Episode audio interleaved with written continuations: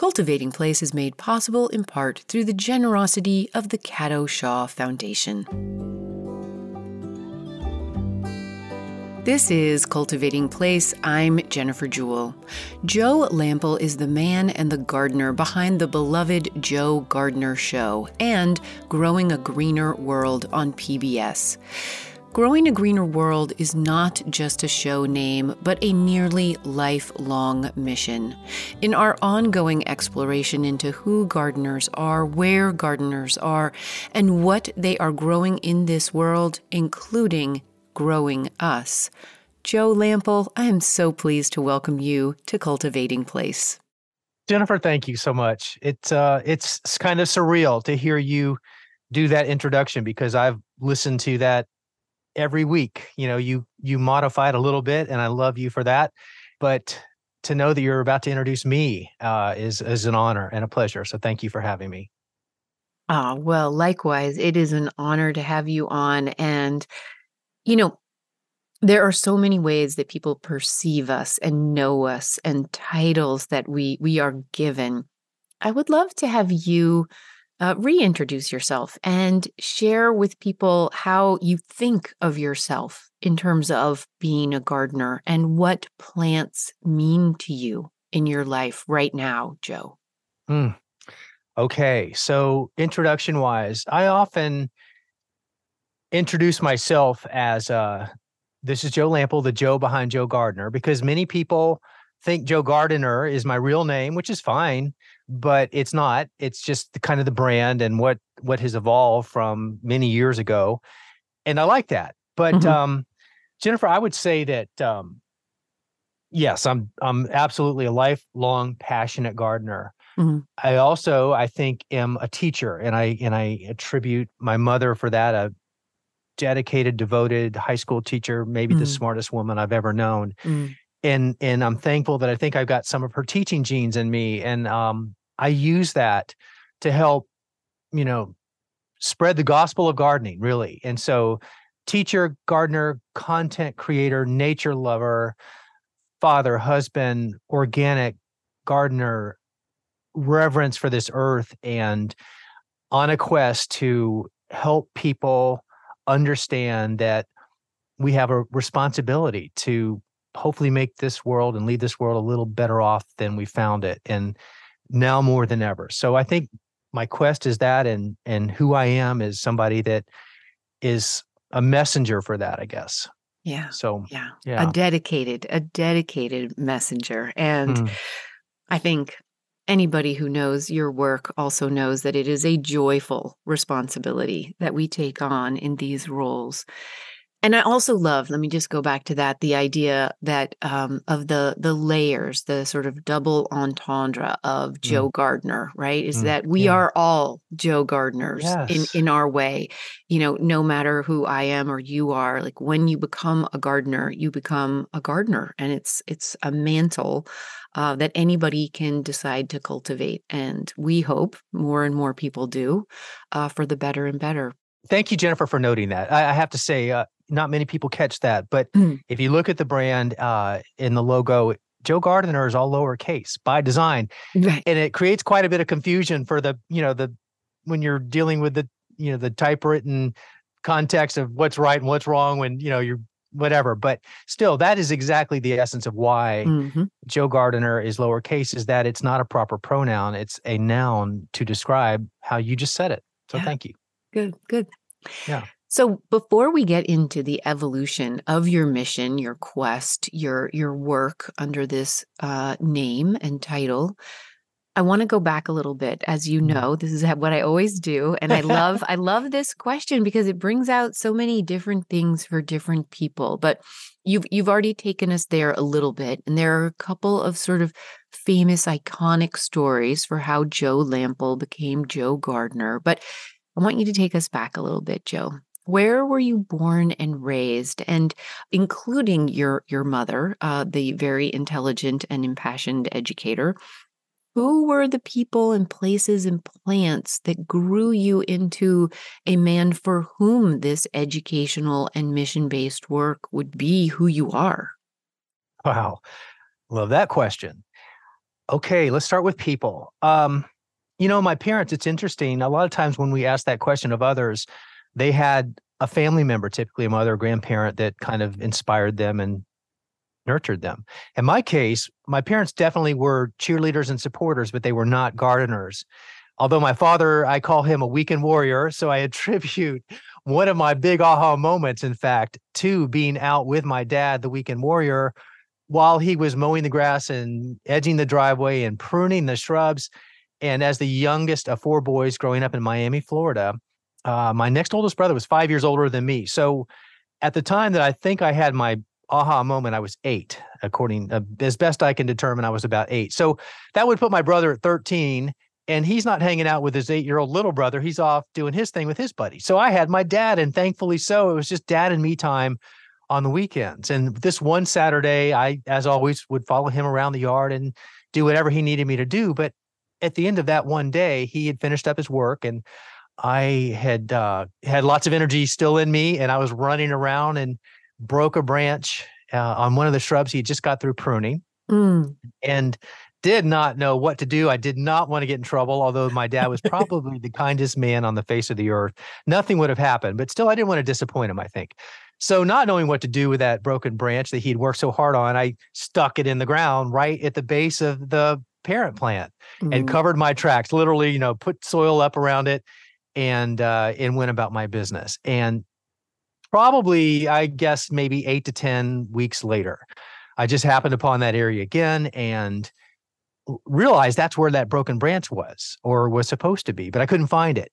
And it was apparently Uh, the right where I left it and what had happened in the meantime in Miami, where everything grows because it's warm and sunny and you get rain and it rooted, that cutting had rooted. And so new growth was coming from it. And I looked at that and I could not believe what I was seeing. I mean, it was that literally that aha moment.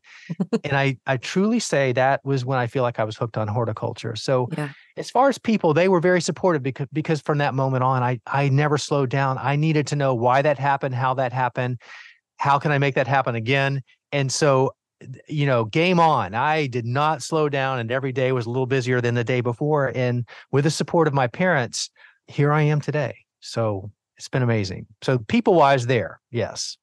And I just want to point out before you move to other plants or or places that you want to add to this early influence uh, question, the biblical nature of this message coming to you in a bush and not a burning bush, but a, a rooted bush. Right. I, I also want to point out though that not everybody might have the same reaction you had, and so somewhere you were modeled a respect for the living nature of this shrub that to break its branch you was like not necessarily a good thing and that your dad might worry about it or you felt badly about it. And so your instinct to put it back in the soil like i love that joe. It's so it just speaks to our instincts as humans in relationship to these other living beings and you already had an understanding of how it was supposed to grow and you did the right thing by accident kind of huh. wow um this is true and it's just made me realize that yeah i think all my life it's been that way and i have a reverence for life no matter what it is plant people animals it doesn't matter uh spiders you know mm-hmm. you name it but um interesting that you pointed that out. But yes, you're exactly right. Yeah. All right. So other plants, other places that grew you into who yeah. you are. Keep keep us going on this, Joe. Yeah, I, I, I do. You know, I said that I didn't have any family members that were gardeners, but I do want to give credit to my great uncle, my dad's uncle, I guess, who lived with a uh, within a bike ride's distance of our house. And I think this happened around the same time because one Saturday, my dad got a call from my great uncle who needed a little help around the yard on that that day and and my dad volunteered me. And so i got on my bike and i rode a few blocks up the road to uncle ray's place. And uh, you know we did a little cleanup but unbeknownst to me at the time he he i think was the gardener in my life if i had to name one.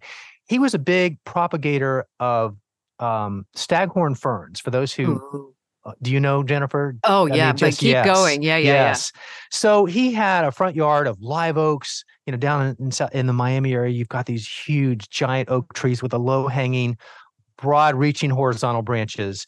And from those branches, all over his front yard, he had hanging baskets of these majestic, large staghorn ferns. And this day, he was propagating more of those. He was he was removing pups, is what they're called, uh, and those go into new baskets with sphagnum moss.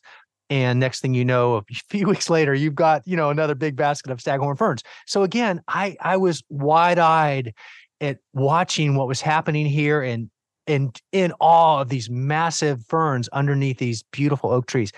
And he could he picked up on that and he said, Joe, actually when i was young i was my mother called me jody so everybody in my close inner circle called me jody but i decided i was too much of a man for that when i got into seventh grade so i changed my name to joe but i digress anyway he saw that in me and he sent me home with my own pup and my own mm. basket and a mm-hmm. supply mm. of sphagnum moss and i started my own staghorn fern nursery oh and that's so, great yeah, yeah so it was pretty wild well, for anybody who doesn't know what they are, we will definitely include some pictures of Joe's staghorn ferns if you still have them or, or old ones. But yeah. I remember my mother in her South Carolina garden having a just a fantastic specimen in her outdoor shower. Uh, mm. Uh, she lived on a, a saltwater marsh and um, and I, I've lived in in dry, hot but dry environments most of my adult life, Joe. And so yeah. without the humidity, they just aren't as happy. But oh my right. gosh, they are so evocative of yes. that exact environment. Yes. Um, okay, so keep keep going, you uncle and then. Okay. Yeah, and in fact, I had so many Jennifer uh, in a short period of time that uh, I guess this was the future businessman in me. Mm-hmm. I I offered to lease 10 of them to my mother to hang in, in our screened in patio pool area for uh, I, I wrote a lease. I don't even know if i knew what a lease was but i wrote this contract and i offered to lease her the staghorn ferns for $10 for a period of 100 years. oh, God Good love deal. your mother. Right. Win win. Yeah. Well, $10 to me was a lot, a lot at that time. Right. Right. And it was a sweet deal for her. Yeah. That's so that great. was that was that. Yeah. But so places, South Miami uh, was was the breeding ground for a lot of my my growing and gardening and um yeah, I live close to a nursery and I I was Jennifer, I did not discriminate on the plants that I was growing. I had to I had to grow everything because I wanted to know more and I wanted to know how everything grew. So I was starting petunia seeds and clay pots on the patio. I rode my bike up to the nursery two blocks away and bought rose bushes. I planted a pack of pole bean seeds under my parents' bedroom window. And uh, you know, I was I was making more cuttings this time, though I wasn't breaking them off of plants. I realized I needed to cut them. Somebody clued me in on that. Right. And so I was making cuttings and just and, and then started a little nursery at the church plant sale and bazaars or whatever those things were. And um, you know, it just it just progressed. I, I had yeah. to know more and I and I just never slowed down and and that was the beauty of it. There was always more to learn, and there still is still is right? I mean we we've been gardening our whole lives and um and the joy is still with us and the magic of being able to gently and carefully cut a cutting so that it is prepared nicely for rooting. But and you know one of the things i also love and and your story is demonstrating this is that if you pay attention the mm. plants actually teach you what to do right like they oh. lay a branch down and they they create a cutting of themselves in many ways and you're like oh wait i could do that too and that's pretty fun jennifer i it's amazing you just said that because earlier in when we started this conversation you asked me about the importance of plants to me basically is what you said and when you said that i started thinking about how how many ways plants model lessons that we can take from them in our lives from birth to death and dying and the struggles to survive and the resiliency along the way. And what you said paying attention because it's right in front of us. And and i feel for those who do pay attention and understand the signs that the plants give us. For example, we've heard the term a million times right plant, right place. When we put a plant in the area where its DNA says it's happy, it's growing, it generally thrives. The DNA is there for that to happen. And it shows us that. But when we put a plant in an area that it is not happy, just like human beings, when they are in a place they're not happy, we don't thrive. But the difference is we can get up and move if we have the opportunity. Plants cannot cannot do that. But there is a lot of information there that shows us their resiliency in spite of the fact that they're they're not in a healthy environment. Then on top of that, when we do foster that environment, how those plants thrive. I mean, when we create an environment where the nutrients become available and we provide water and sunlight and fresh air, how happy are those plants, just as people can be as well. This is Cultivating Place. I'm Jennifer Jewell. Joe Lamp'l is the human behind the beautifully named double entendre Joe Gardener Show, an organic gardening podcast. He is also the creator and host of Growing a Greener World, a long-time award winning public television program. We'll be back for more with Joe. Stay with us.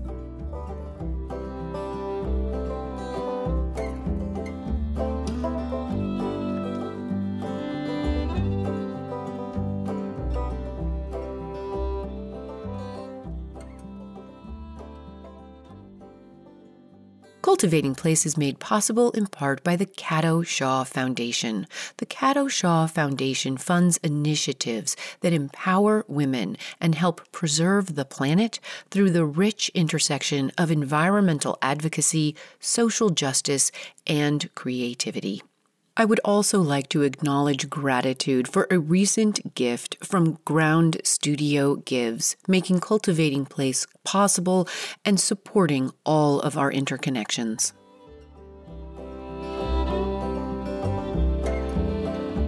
Hey, it's Jennifer.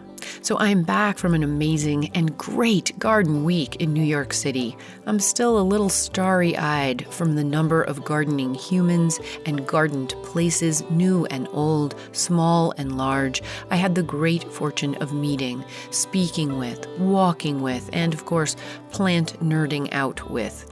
You'll hear more about all of this in the coming weeks, to be sure. But for now, listen up, Northern California plant and garden friends. For now, I am really looking forward to meeting up with many of you on October 12th at the Women's Club in Chico from 7 to 8:30 p.m. at an NSPR hosted book reading and signing for the launch of What We Sow. If you would like to join us on October 12th from 7 to 8:30, please head over to cultivatingplace.com and follow the links under the podcast tab to this week's show notes there. Scroll down in the post about this conversation with Joe Lamp'l all the way to the Thinking Out Loud section and click on the Eventbrite link there to RSVP to the What We Sow reception and community gathering. The event is free and will be great fun with good food and drink, but space is limited hoping to connect with so many of you there. If you can't make that evening of What We Sow camaraderie on October 12th at the Women's Club in Chico, I am also doing a book signing at the Barnes & Noble in Chico the afternoon of Saturday, October 14th. So maybe we can catch up then.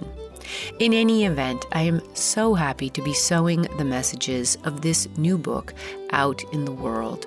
Thank every one of you for your support and encouragement. Hoping to see you on the 12th or the 14th if you live in my listening area.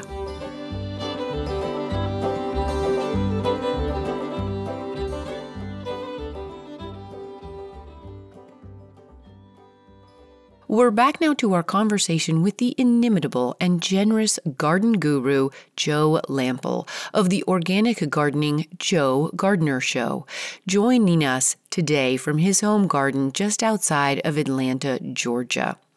But Joe can help us grow no matter where we live. As we come back, Joe continues to take us on his own growing journey from being a young man, impressed and awed, in fact, by being able to sprout a new shrub from a cutting and into his career in horticulture and communication.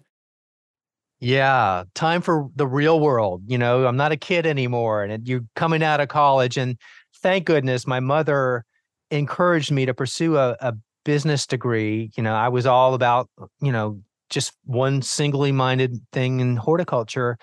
And my mother, as I said before, was very supportive of that. But she also recognized at that time when I did not that coming out of college, the options for what I may do as a future career that may actually pay the bills was was coming out with a business degree. And so i had some i had a finance background in computer and horticulture training.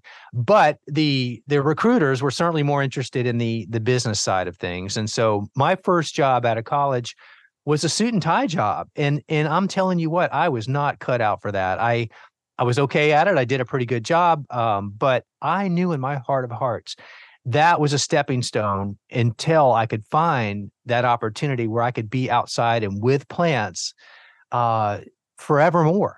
And and I I didn't know what that job was going to be, but I always felt like it was going to find me. As long as I was open and listening and paying attention, our paths were going to cross. But it took longer than I thought for that real opportunity to step away from a by then a, a pretty lucrative situation I'd worked my way into to step away and and pursue horticulture full time 20 something years ago 30 years ago. I love this because i think this is an important thing for people especially young people or people changing careers to to hear that you know you were the right plantsman in the wrong place but you understood that you you were going to go to a plant based place eventually, but you had to kind of pay your dues to set yourself up and and wait for the right time. And I think this is a really important point. Um, in the in the adage of do what you love sometimes it takes a little time to make sure that doing what you love is the best uh, sustainable choice for your for being able to take care of yourself and your family as you move forward and and do it with the greatest success right yes and i had to i had to wait it out you know in the meantime though i had my side hustle i had my suit and tie job that was definitely paying the bills but my passion was still a connection to mm. plants and and and encouraging and getting people excited to add more plants to wherever they lived and so i was doing the design and mm-hmm. the consulting because i had that knowledge and and that was scratching my itch too so there was a selfish component to that but it was also keeping keeping the saw sharp yeah and um you know i i just kept doing that and just believing and knowing that that i would be able to make that shift at some point but you know it was getting harder to just jump off the the boat any old time which i wouldn't have done anyway but you know, as time progressed, I now had a wife and now I had two young daughters and you know the bills were getting you know there was more responsibility than ever and so the stakes were higher that if I was going to make a change the stakes were pretty high and I had to I had to be careful about yeah. that. Okay, so tell us about when yeah. did you jump? What made you finally say, "Okay, I'm ready. I can do this." Okay, so um, you know, along all during that suit and tie business life, uh, to have as many connections in the gardening horticulture world as possible. Uh, you know, I I became a master gardener to have that interaction with like-minded people, and that was wonderful. Uh, but there was a time during that period where there was a magazine editor that had started a magazine and was had an had an idea for one of the feature columns each month of uh, turf care, and and so she was putting her feelers out in the master gardener universe you know who who might this person be that i could maybe get to write this for me every month? And word got out and she'd heard my name from quite a few people that hey there's this guy joe Lamp'l that you know is pretty good at that and you should reach out to him. So you know this is pre social media or anything like that and i think it was an email maybe but she asked me if i would do it and i said yeah absolutely i'd love to do that and before we ever met or before I ever wrote my first article for her magazine, she got a mass email from HGTV because they were reaching out because there was a new show they were going to be launching on their sister network DIY, DIY network, and um, it was about growing food from seed mm-hmm. to harvest. And they were looking for the host, and in their mind, they had structured a description of who they were looking for. And so when this mass email went out, she happened to be one of the recipients, and she looked at that email and she said, "Oh my gosh, this is this is Joe Lamp'l." so so she emailed me. She said, "Joe." Here's HGTV is looking for this host for this new television show, and they don't know it, but you're the one. That's you need to you need to do whatever you need to do to get an interview with them. And fortunately, this job I had in the in the business world had trained me very well for calling cold calling people and getting appointments with strangers. Yeah. And so I was good at that. And I got a lunch meeting with this producer for this new future television series. And I'm telling you, Jennifer, I've had a lot of lunches with strangers and I'm good at reading people and I can I can carry a conversation, but I this was the most awkward conversation in lunch I'd ever had. This guy held his cards to his chest. I had no I could not read this guy to save my life. And you know, he's asking me a few questions and at the end of it, he said, "All right, well, you know, I'll let you know if we're interested. I'm going to talk to my executive producer about this and if we're interested, we'll get back mm. to you." And I thought, okay, well, that's the last I'm going to hear that guy. you know, uh, it was fun while it lasted, which was all of 45 right. minutes. But uh, a week later, he called me and he said, Hey, we're interested. I talked to my executive producer. We want to do a, a screen test with you. And um, we'd like to set that up with you. And so he gave me the details and told me where to be when and sent me a, a script uh, to memorize as I as if I were the host of the show and it would be an opening of a show. And, you know, I got the script and the next day was going to be our, our meeting. And I felt so silly standing in front of the mirror, looking at myself, trying to right. memorize this script. I said, Ugh. so I just looked at it one time. I said, forget it. I'm just going to, I'll memorize it when I get there. And then I'll just, hopefully I, I come across yeah. okay. So I show up and all the equipment's out there, the, basically the lights, the camera, the sound guys, the whole nine yards. And they put me in the position. They say, okay, go. And I said, okay. So I, I did it it was maybe 30, 45 seconds, whatever major uh, intro right. is. And he said, okay, do it again. I said, okay. And so I did it again. He said, all right, do it again. And so this went on for like five or six, maybe seven times with zero feedback along the oh. way. I'm oh. like, uh, how about a little something? Can it, uh, more energy? I mean, what do you help me out here, guys? But no, they just, there was not one bit of anything. And then they said, okay, all right, we got that. Let's let's go over here. And I want you to just, and so here they threw me a curveball. This was not on the script. He said, All right, now I want to see you explain to me if you were doing a soil test, teach me how to do it. And of course, they're filming it and watching me on the fly if I can, you know, pull right. that off. I said, oh, all right, okay. So again, same thing, five, six, seven times over and over and over, no feedback whatsoever. And again, you know, this guy's not good with goodbyes because it was like, all right, thanks. We'll uh we're going to meet with HGTV in a, in a week or two. We'll we'll let you know if you know that anything yeah. comes of this. I'm like, great. All right. so I remember, you know, having dinner with my family like the next night or something. Well, it was fun. I had a I had a, a on-screen test with uh, HGTV for this new show, and uh, you know, I know I'm not going to get it, but it was fun to just kind of go through the motions. Anyway, fast forwarding, I get a call and they say, "Hey, look, they really like you, but we've only interviewed males for this, and and they want to make sure we check everybody. So we're going to do a whole thing over with females. So that's another six weeks of time, but we're going to let you know what they decide. And then, you know, six weeks later, I get a call. He says, okay, they've narrowed it down to one female and one male. And you're the male that they like. But if whatever gender they end up going with is who's going to be it. And so if you're, you know, if they pick the male, it's you. So one day at lunch with another stranger doing my business deal, my pager went off. And uh, for those who don't even know what right. that is, um, I, I got uh, you know made a call and uh, he'd left me a voicemail and said hey they picked you. So that's when it all changed in 2002 jennifer. That's such a great story joe and you clearly are a naturally gregarious and easygoing person. Um, but those those ideas of of resourcefulness and and just adapting to what's in front of you those are those are great skills and they're great skills just as a home gardener. Like we are often yeah. thrown curveballs we don't know we don't know how to handle and mm-hmm. and you just you, you sometimes just have to make the most of it and um and figure out how you want to how you want to do your best and show up and you go on to become this famous TV personality Joe Gardener how was that and this is not that show is not still going. The interesting thing about that, it was only supposed to be one year and 26 episodes. Right. And I didn't even quit my, I didn't have to quit. Well, let me put it this way I talked my boss into letting me stay on with my suit job right. because it was only going to be one year and 26 episodes. So the idea was we're going to film every other week. Well, okay, this is vegetable gardening. So you can't leave a garden for a week and come back and everything's no, okay. You You've got to be there all the time. It, we're we're speaking here in August in in the height of vegetable season. We can't leave for a day and everything's okay. Right.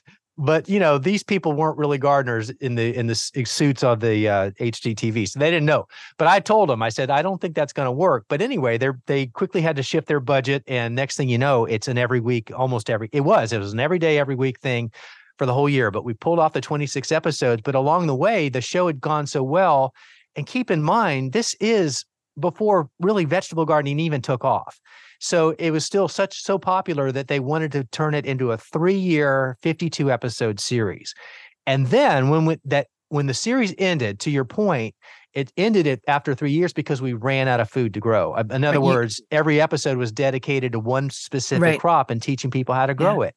But but after three years and 52 episodes in hot, humid Atlanta, Georgia, we had grown everything and then some that you can even grow down there. Right. And it was successful. It really was. But uh, I had to move on because uh, that show had ended. And fortunately, I was able to, I was picked up for another PBS series on gardening and I hosted that for three years. But, you know, during that time, I it was it was a show that we were touring public gardens all over the country. And i i love being in a public garden or any garden as much as anybody.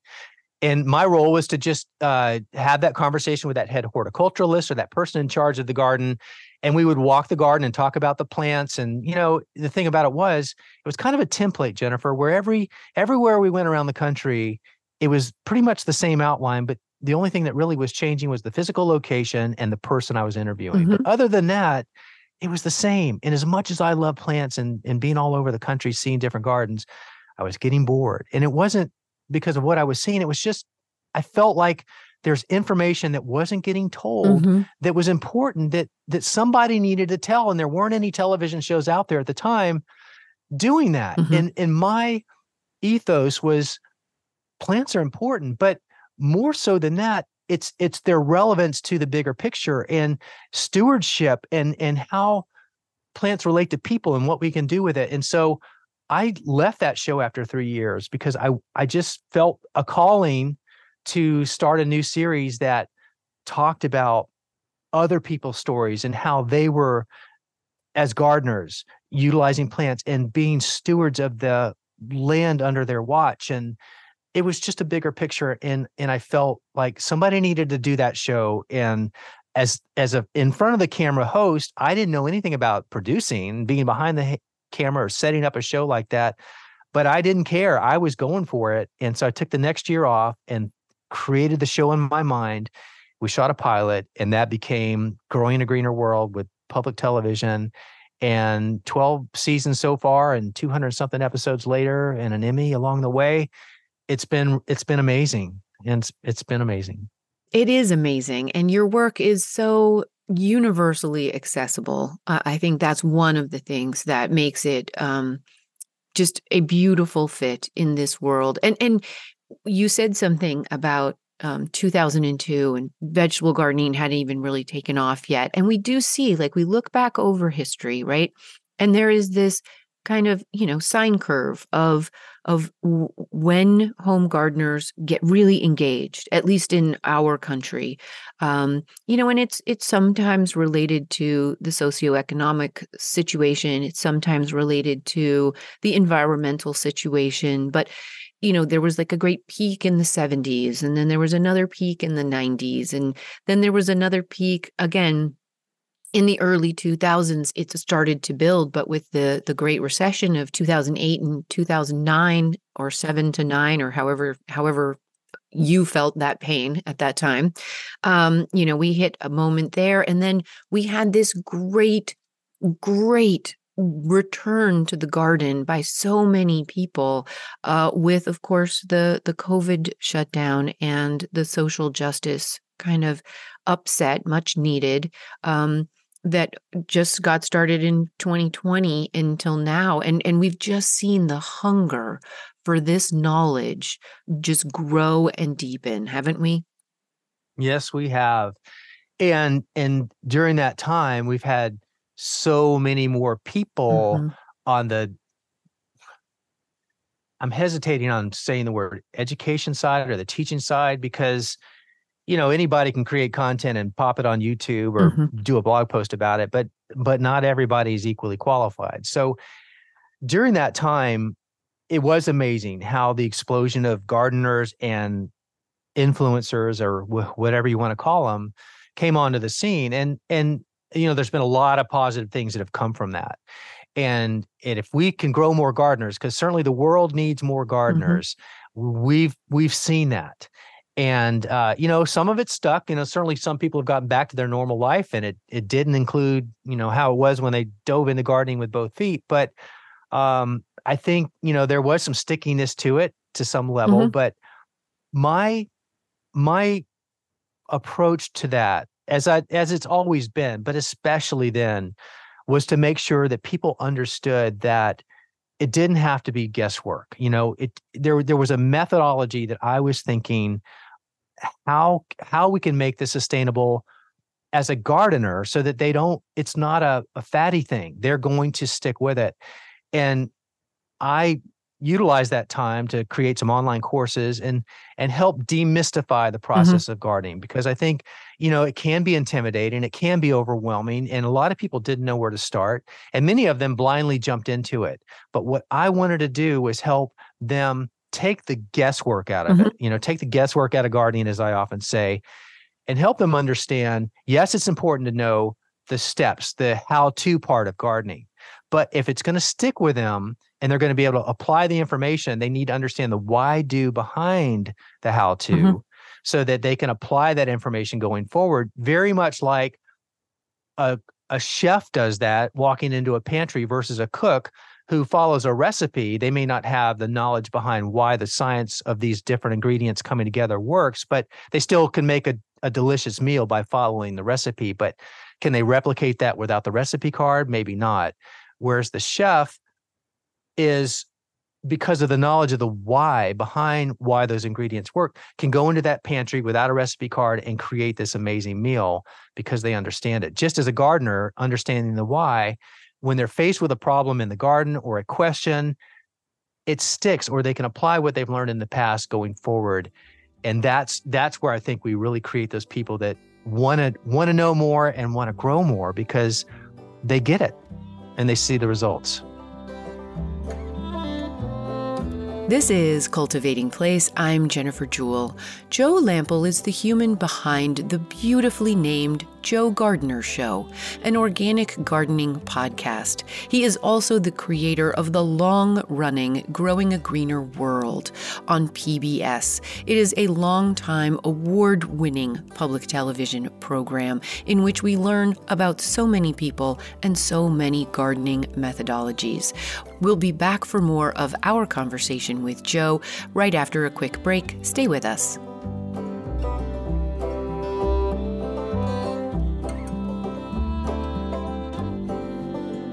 Hey, it's Jennifer again.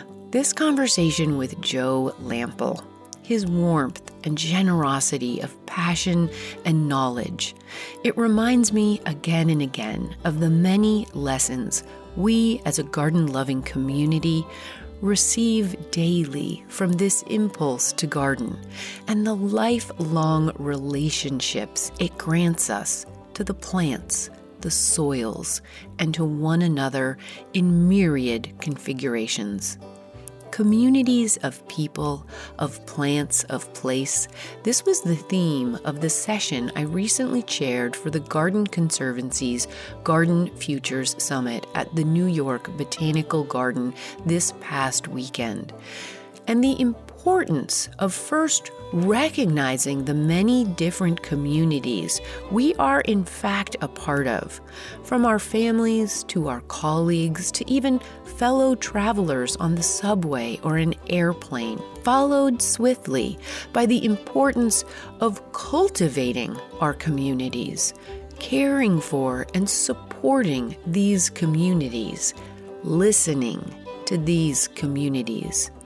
The importance of all of this can't be overstated. In these times, it is in our communities and the diversity of them that we will find strength. And not just that, but also, as you hear today in Joe's voice, community, literally meaning what we hold in common. This is where we find and share our joy. And that is our greatest strength. Look after each other out there. Enjoy, gardeners. Our communities need us. And together, we definitely grow better.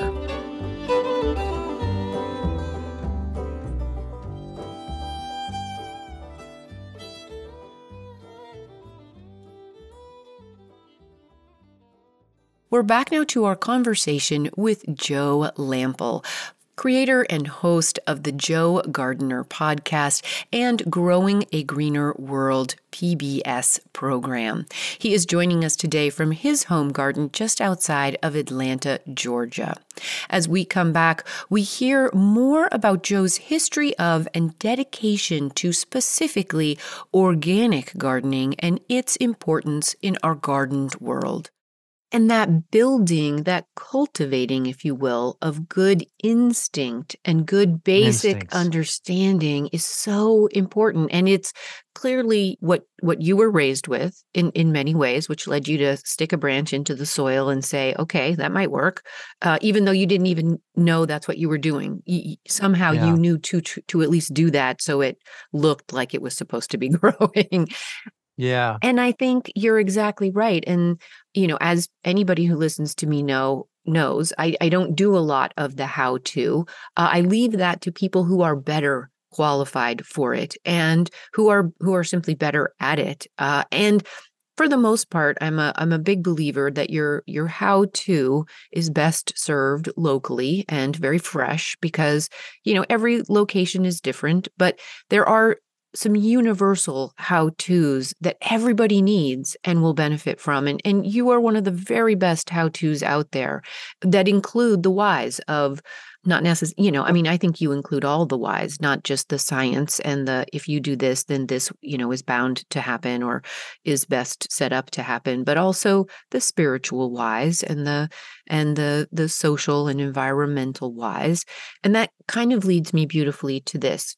You are an organic gardener. Was that always the case? And and and if it was or wasn't, um, why is that important to you? And when did it become apparent that you needed to make that a part of your messaging? Hmm. Love that question. And I think there were two things as you were asking me that, two things came to mind. And I think they happened around the same time. And uh, you know, had I known the the risk of of using chemicals uh, in excess or you know not knowing the far-reaching consequences or the ripple effects of using some of those things when in, in my early days I, I wouldn't have used them then but the fact is i didn't really know. And when you're you're caught up in the hype and the marketing and the you know the pictures of the pretty plants if you use xyz and you know you don't want these bugs eating your plants yeah i was caught up in that a long time ago but I think when I when I owned my first home, which again is way back, you know, I was an early homeowner, um, and I'm out there fertilizing my my grass with with synthetic grass fertilizer, and I hit a um, I hit a root, and the hopper of my spreader tipped over. It it knocked over, and I had a full hopper of lawn fertilizer Ooh. and synthetic nitrogen. Mm. And you know, I said, "Shoot!" And I was, I, I, you know, I was cleaning it up because I didn't want to waste the fertilizer. You know, I was like, "Oh, I got to get this all up." And as best I did, there was still a residual amount that had worked its way down between the grass blades into the soil. And the next and so that was late in the afternoon. And the next morning, I looked outside where I'd spilled that fertilizer and I saw this big black circle, big black spot. Mhm. And I thought, what what happened? And I went down there and that entire area was burned, burned up. And I thought, I well, I, I put two and two together and I realized, oh my gosh, this, you know, I couldn't even really tell there was any fertilizer left on the ground when I finally got it all cleaned up. And yet, even so, look what happened. And if that happened to just the grass, what are the ripple effects and the unin- unintended consequences of using any chemical, whether it's fertilizer, let alone pesticides Right. or something even worse that we don't know about until we do. And the other part of the story, and I, it maybe wasn't at the same time because it happened a little bit later, but but that had that was definitely something that helped me change course right then Mhm.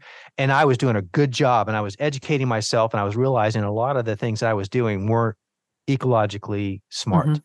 and then or environmentally smart. But then I was doing a podcast early on and I was interviewing Dr. Stephen Kress with the Audubon Society. And I still, I mean, I, I'm done a lot of podcasts, but I remember this name in this moment. And out of curiosity, we're talking about birds, and I said, Dr. Kress, just out of curiosity, and this wasn't in my notes to ask him, but it was in the moment. And I said, Do you have any idea, uh, you know, how many backyard songbirds die each year from just eating the bugs that have died from people using pesticides in their backyard? Oh, They said, he said, well, actually, I do. And I'm going to give you a number that you could easily add a zero to, and it would still be probably conservative. But the number I'm going to tell you that we know is at least 7 million songbirds a year Mm. die from just eating insects that have been poisoned. But as I said, add a zero to that, which would make it 70 million, and it, that would probably still be conservative. Right. And when I heard that, going back to your point, Jennifer, with my love of nature and wildlife and anything that lives, I do not want to have anything to do with any action under my watch being responsible for anything like that to happen. Right. And that was the cold turkey moment that anything I was still doing after that first grass spill, chemical fertilizer Mhm. spill, nothing since then um uh, under my watch is uh is is going to cause anything like that to happen. So that that was the beautiful. Yeah. total organic transformation at that point. What little bit was left. Yeah. Right. And I think this is such an important story, Joe, because I, think that it is true for all of us my age. I'm late 50s. And, you know, we grew up in a time when it was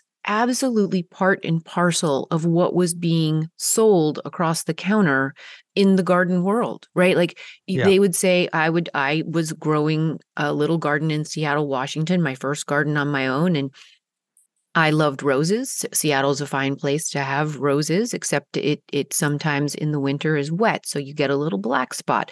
And some very kind person at the nursery said, "Oh, use this. It's a systemic and will feed your your roses and take care of that black spot." And I didn't think twice. I thought, "Okay, great." You know, and and lo and behold, I come to realize maybe a year later when I'm speaking to an organic gardener uh, much older and wiser than me and she made it clear that that yes it would take care of the black spot but it would also kill x y and z.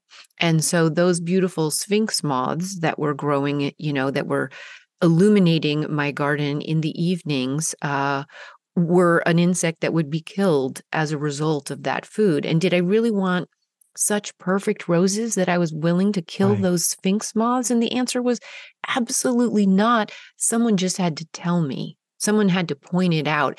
And then the more of us who know and who make these decisions that no i don't need a perfect lawn if it means polluted groundwater and dead fish. And i don't need you know these things like we can become uncomplicit the more we we we know and learn and then Mhm. share forward right with other gardeners Yes, and yes. y- you don't you can't fix the past you can only like make better decisions now and move forward as a gardener in the world Well said. That final point, I think, is everything Mm-hmm. because you don't know you don't know what you don't No. know. And it's just a matter of learning. And we're always learning. And you can't change the past, but you you can definitely have an impact going forward. Yeah. Yeah. And I think that's for for me that's one of the great joys of knowing there are the the great number of high caliber garden communicators out there doing this teaching and amplifying and sharing and it might seem like sometimes we're in a bubble and we're just talking to each other um, it's not it, you know i can look down and people have heard me say this i can look down my suburban street and know that we we have so many people still to reach and um, there are a lot of people we can still inoculate with this love of environmentally and so so beautifully satisfying garden love mm. Yes uh, that is that's um what drives me what wakes me up in the morning and it, what it it just excites me every day um that's what it's all about we we need like I said, the world needs more gardeners, and I love your term, inoculating them to to uh, to to be one. Yeah. So I think people will will understand from the conversation so far that you actually have uh, educational platforms of of variety of um, expressions. Will you round up for people where they can find the different versions and examples of of what you do as Joe Gardener? we talked about the television series Growing a Greener World. And, you know, we're making the 12 seasons, which I said was 200 something episodes available on our YouTube channel. We've been very remiss in having the time to get everything uploaded to our YouTube channel, which is GGW Uh, but we're doing that now, and we'll be having entire seasons up there. Great. So that's the first thing. Great. And that's uh, there's also on your local public television station, but each station is different. So I can't just tell you it comes on Saturday morning at 9 a.m. Mm-hmm. wherever you live right. because that's not how public no. television works. So there's that. And then the podcast, the Joe Gardener Show, is really a, um, an opportunity for me to have conversations with people like you and and just help inform the world about important topics over a wide spectrum of issues related to gardening, organic gardening, environmental stewardship, and so forth. So you know, six years in and 300 something episodes later and going strong. So there's that. And then the online courses is through something that happened, but we started that before COVID ever hit. I think in 2018, we wanted to do online courses so for people who wanted more of a deeper dive into specific gardening content. So the Online Gardening Academy was born, and we started with our first course, Beginning Gardener Fundamentals. And five or six or maybe seven courses later and more content constantly in development, we've got quite a platform for online education that's that we proudly have thousands of students in. It's something I take great pride and joy in and love interacting with our students there. And uh, and then of course all the different social media platforms. I you know it's exhausting the the many places you can try to keep up and you know we do what we can. We do what we can. Yes. Yes. Now, yeah. tell us about your team because of course like yeah. this as you say is exhausting, but it's it's a mission and you are dedicated to it and it's got its own infrastructure. Who are your team um, that help bring Joe Gardener out into the world? I could not possibly do a fraction of what I'm able to do without my team and I have I'm so proud of the five or six core people that I have, uh, certainly there's there's more, but the people that I interact with every day.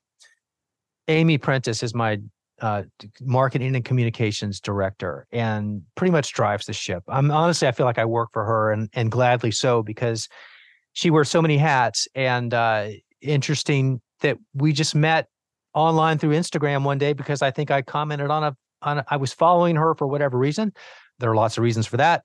But I, I saw a picture that she sent submitted of a butterfly in her garden, and I just loved it and commented, and that sparked a dialogue. And next thing I know, we stayed in touch. And a few years later, I hired her, and now she just pretty much runs the company.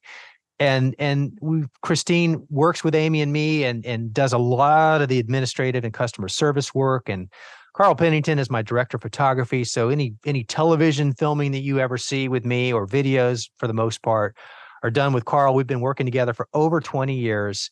And uh, you know, we're brothers, really. We feel like brothers. And and we've got a couple writers. Brendan O'Reilly is our primary writer, and with all the content that we're creating, we need help for that. And uh, and he's there for that. And Todd Brock is another of my writers who's so talented. And then Toby McDaniel's my farm manager. And um, you know, it's nice to have help out here. and and it's forever it was me. You know, people wanted to know, well, you know, how many people do you have working out in your garden? And I, I well, I don't have anybody. It's just me. and um and and although I didn't mind it because I love gardening so much, it it is overwhelming and there are weeds and you know there's work to be done and running a company or companies eh, during the week doesn't allow for the gardener to get out there as often as is needed but um Toby came on the scene a few years ago, and she's she's been a lifesaver. Oh, that's so great. that's my core team. I love it, and and I think it's I, again I think that's an important model is to understand that, um, yeah, we we never do what we do alone, even if we think we do, and especially as gardeners, like it, we are never alone. Even even when we are the only human there, we are working with uh, the great beneficence of uh, Mother Nature and the weather and everything else.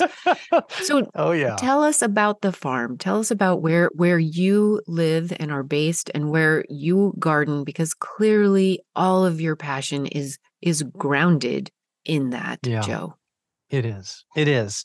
For 12 years, I've uh, I've always lived after after graduating. I, I moved to Atlanta and uh, loved it and love living here. I live north of downtown Atlanta by about 30 miles, north northeast of downtown. So in a in a city called Alpharetta. And I have five acres. I'm fortunate in the area that I live in, it's very equestrian. And so people all around us have land. And I I have five acres, fortunately, and we have horses. So they they get half the property, our three horses. And uh and I also enjoy a, a heavily wooded property. So there's a lot of tree canopy, which I love. And then there's a little bit of area that has enough sun so that I can have a, a, large raised bed garden. And I say large, it's about 75 feet wide and maybe 45 feet um, deep. And there in that picket fence garden or split rail fence garden, there are 16 raised beds. And um, that's where the magic happens with the food growing for the most part. And and then outside of that, you know, I have uh, rivers of of turf in between my native plant landscape beds for the most part. Mm.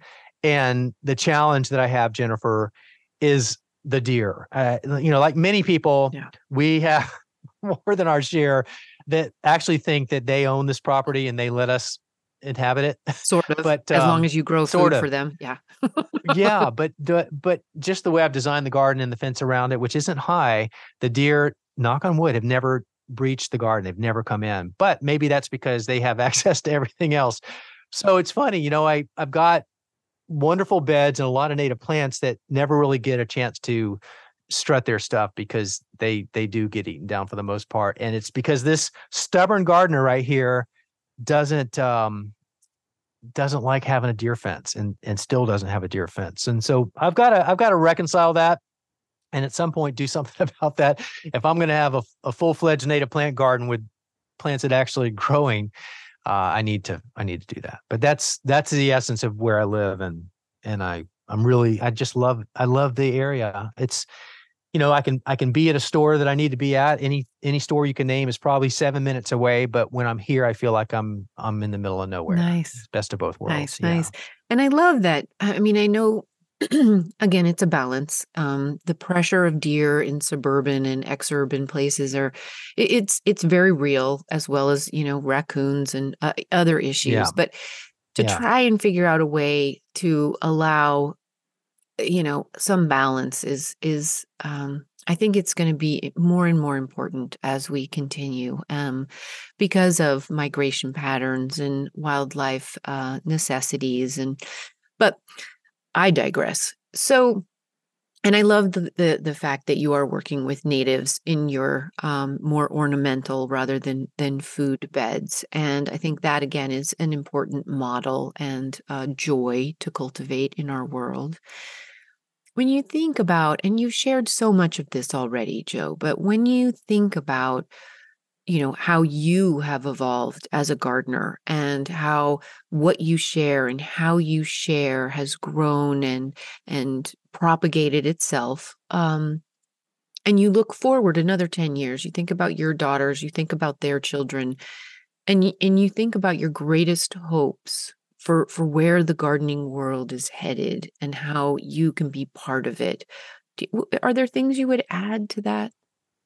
Yes i think about this jennifer i think about it a lot um you know it concerns me and yet i'm hopeful and i'm hopeful because i feel like more people than ever and the doug tallamys of the world and, and you know are stressing the stressing the importance of what we can do with whatever little bit of land or area we have under our control and and that is my my hope is that the momentum continues in that area and i feel like it is you know with having the perspective over 3 decades of seeing where we've been and where we are i'm hopeful and fearful at the same time and i'm fearful because we are dealing with a lot of habitat destruction and deforestation and urban sprawl and and that's scary and we're dealing with restrictive HOAs and and archaic covenants and restrictions that mandate turf over the opportunity for a homeowner to install native plants to attract wildlife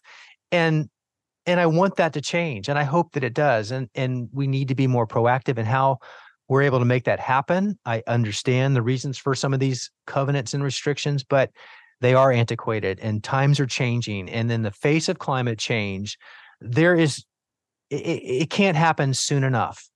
And so I'm hoping that through my continued messaging and my adapting to change and how I get that message across, whatever that may be, and others helping doing the same thing, more people will be gardening not just for themselves as has has pretty much been the rule for so long in the past but now we can have the opportunity to have a beautiful place and and meet those needs that we have selfishly or that's probably the wrong word but just that but more so garden so that we are promoting safe habitats and healthy ecosystems such that it's a win-win. We can have it both ways, but we need to be conscious of that. And that's my hope and and my mission. I mean, that's that's what I'll be doing until I can. Yeah. Beautiful. Yeah. I like I like that a lot. And yes, I think I think it is I think the momentum is growing. And I too am very, very hopeful. Um, and uh, when you put together all the different voices uh, expressing in their own places, in their own ways, these same hopes and modeling the same knowledge and shared methodologies and resources, uh, uh, you know, the, the stronger the network gets and, um, and the more of us there are. Oh, now, final question if you had to live on a desert island, not necessarily in Alpharetta, but somewhere, and you live in a very a very agreeable climate in many ways, um, mm. although many of my very favorite dry loving plants would be sad in Alpharetta. Um, yeah.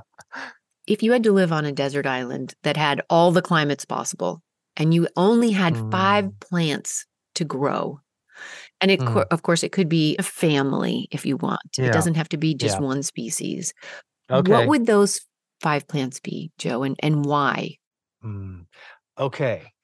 Yes. All right. So I'm on a desert island. So I'm by myself probably and so i can be a little more selfish here and i can and i can think of what i really love and yet some of these ironically are or maybe not ironically are also sustaining to a lot of wildlife so the first one i've always loved oak leaf hydrangea, mm. hydrangea quercifolia.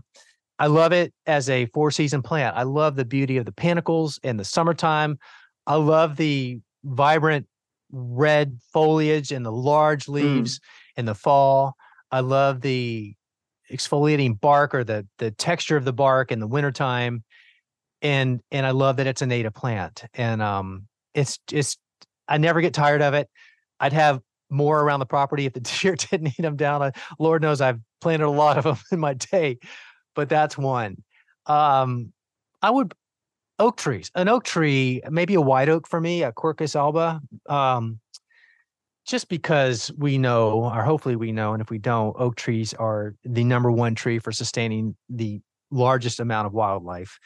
And it's important that we promote and grow our oak trees. And they are also beautiful. It's funny. I started off our conversation earlier today, Jennifer, talking about those live talking oaks. about the beautiful Yeah. majestic oaks down in Florida. Yeah. And and they really are beautiful. And there are so many types of oaks and and they all have great ecological value beyond their aesthetic. So I I would have a nice oak tree on that desert island to sit under and enjoy and watch the wildlife come. And then um, Fothergilla, a shrub that I love is uh, Fothergilla. My variety favorite is Mount Airy Fothergilla, uh, Fothergilla gardeniae, I think. And it's um, you know, it's it's again, I'm I'm loving the natural form. I, I'm one who likes more of a looser, more natural form than a tight, upright Mhm. form. And Fothergilla is that. And then and then it too has amazing full. It's kind of a kaleidoscope of color in the fall and it it doesn't get overly big depending on the variety that you get it can get two to four feet maybe and same with its width but it's a beautiful foundation landscape plant and if you're going for a native it is one of the most beautiful ones i can think of so there's that. Um i love native azaleas and i have a few favorites but i'll pick one um let's see plum leaf azalea and that would be rhododendron rhododendron rhododendron prunifolium would be the yeah and uh it's got orange foliage and a in a in a fragrance that will knock you off right right the, the the native azaleas are so so much more likely to be fragrant in my experience right? Yes absolutely yes. Yeah they are here in the west also yeah. They are oh yeah. yeah.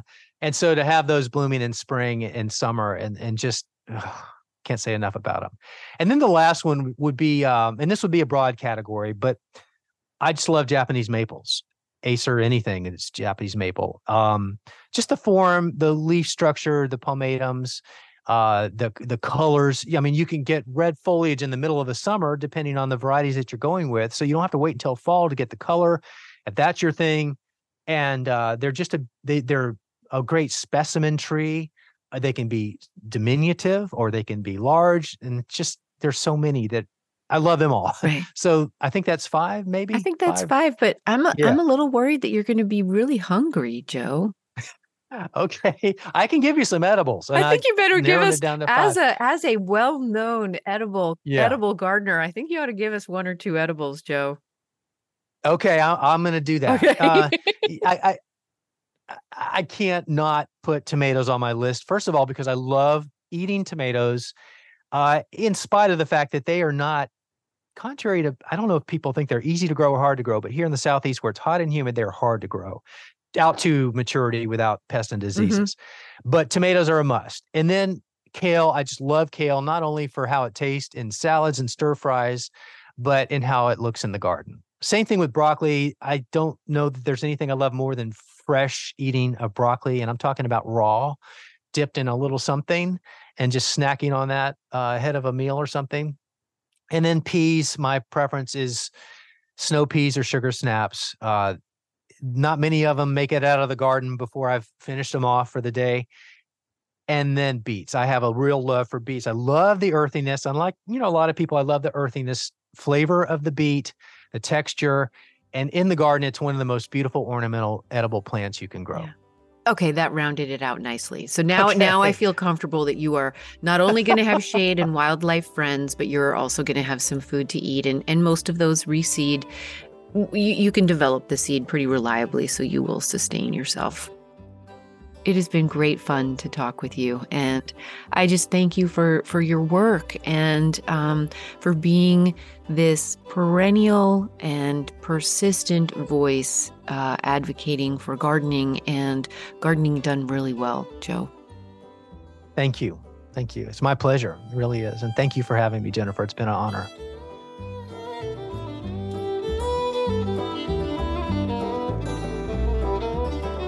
Joe Lamp'l is the man and the gardener behind the beloved Joe Gardener Show podcast. He is also the founder and host of Growing a Greener World on PBS. Growing a Greener World is not just a show name, but a nearly lifelong mission for Joe. Head on over to cultivatingplace.com and follow the links under the podcast tab there to this week's show notes, where you will find all the ways you can connect with Joe and find out more about his communicating and education work. Join us again next week when we return to the artistry, but also the activism of our plant loving and garden growing lives in conversation with Chicago based artist Ollie Costello. Their remarkable colors and forms and interconnections from the life of the soil and earth to the many, many stars in our galaxied night skies Ollie draws us back together from the universe from which we too are formed and to which we will return. That's next week, right here. Join us. Cultivating Place is a co production of North State Public Radio, a service of CAP Radio, licensed to Chico State Enterprises.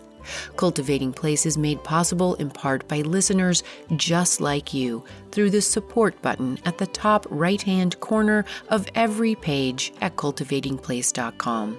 Thank you in advance for all that you do to support this growing work. Cultivating Place is also made possible through the generosity of the Cato Shaw Foundation. The Cultivating Place team includes producer and engineer Matt Fiddler, tech and web support from Angel Haracha, weekly show transcripts by Doolist Transcription, and communications support from Sheila Stern. We're based on the traditional and present homelands of the Mechoopda Indian tribe of the Chico Rancheria. Original theme music is by MaMuse, accompanied by Joe Craven and Sam Bevan. Cultivating Places distributed nationally by PRX, Public Radio Exchange. Until next week, enjoy the cultivation of your place. I'm Jennifer Jewell.